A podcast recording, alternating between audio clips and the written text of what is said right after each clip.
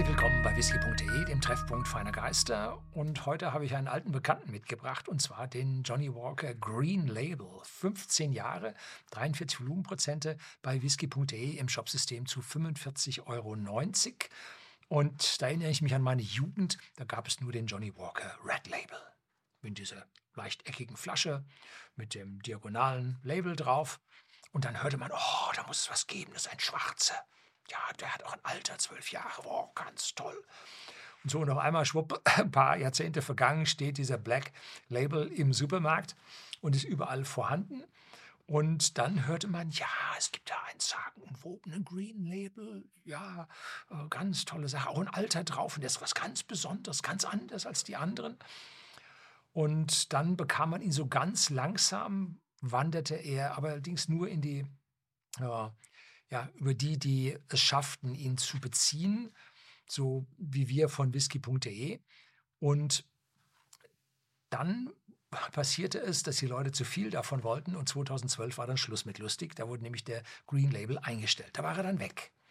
Dann dauerte es ein Weichen. Nach vielen, vielen Protesten kam 2016 der Green Label wieder auf den Markt und hatte dann 43 Volumenprozente statt vorher 40 Volumenprozente, ist allerdings auch leider ein Ticken teurer an dieser Stelle geworden. Und das Besondere daran ist, dieser Whisky ist ein Blended Malt, hat also keinen Grain Whisky drin, was die normalen Blends haben, sondern der ist rein allein eine Mischung aus vier Brennereien, und zwar aus Talisker, aus Craigenmore, aus Liquid und aus Kalila. Also vier Brennereien mit einer sehr, sehr guten Reputation.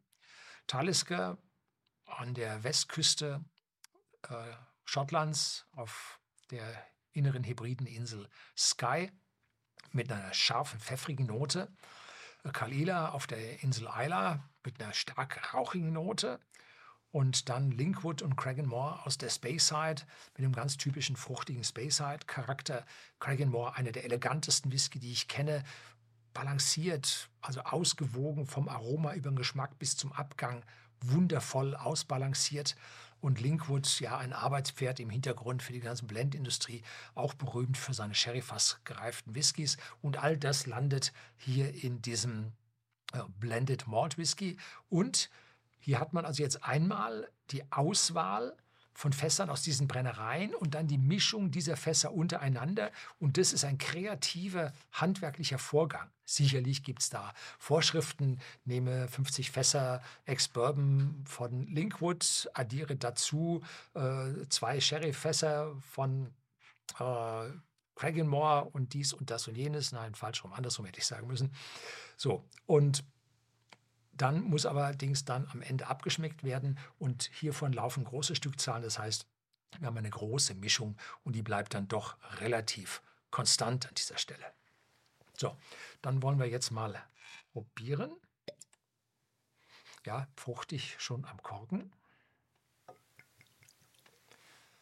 Und nochmal dazu gesagt, Johnny Walker ist keine Brennerei, sondern ist eine Marke und die führt sich zurück auf Alexander Walker und wurde 1820 gegründet und ja, schaffte es dann in den folgenden Jahren, sich ja global auf der Welt auszubreiten und diesen Whisky ja, global zu exportieren. Und damit konnte Johnny Walker zu einer der größten Whisky-Marken der Welt, ich glaube, die sind immer noch unter den Top Ten, ausbreiten und äh, ja, hiermit dieses große Publikum dann erreichen.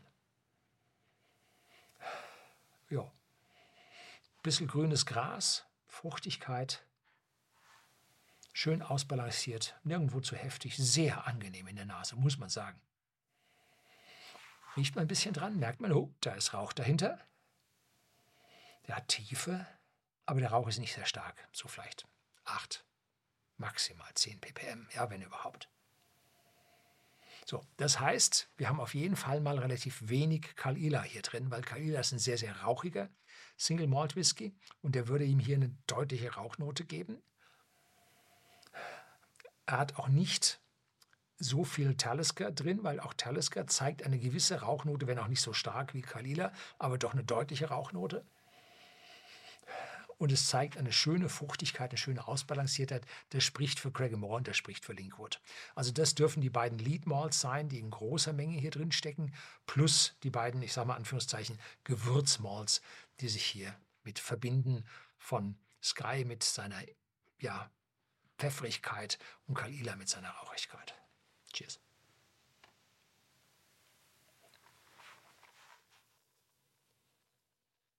Hm?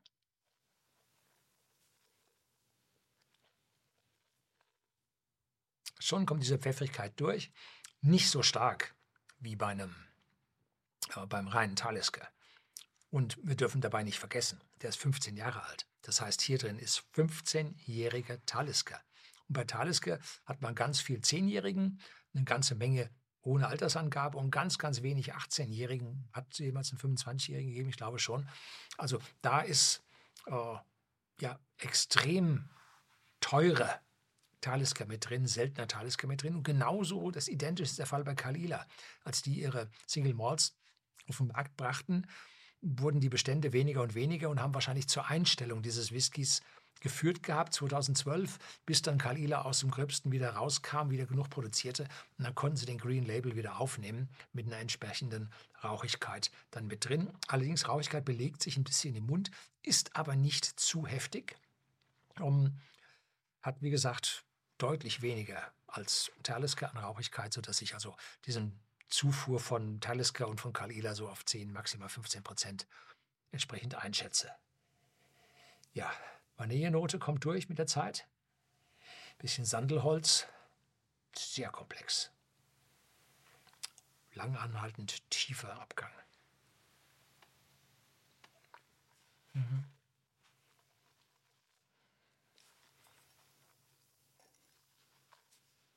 Dass er zu, ja, Talisker, Pfeffrigkeit kommt, zieht sich jetzt hinten runter.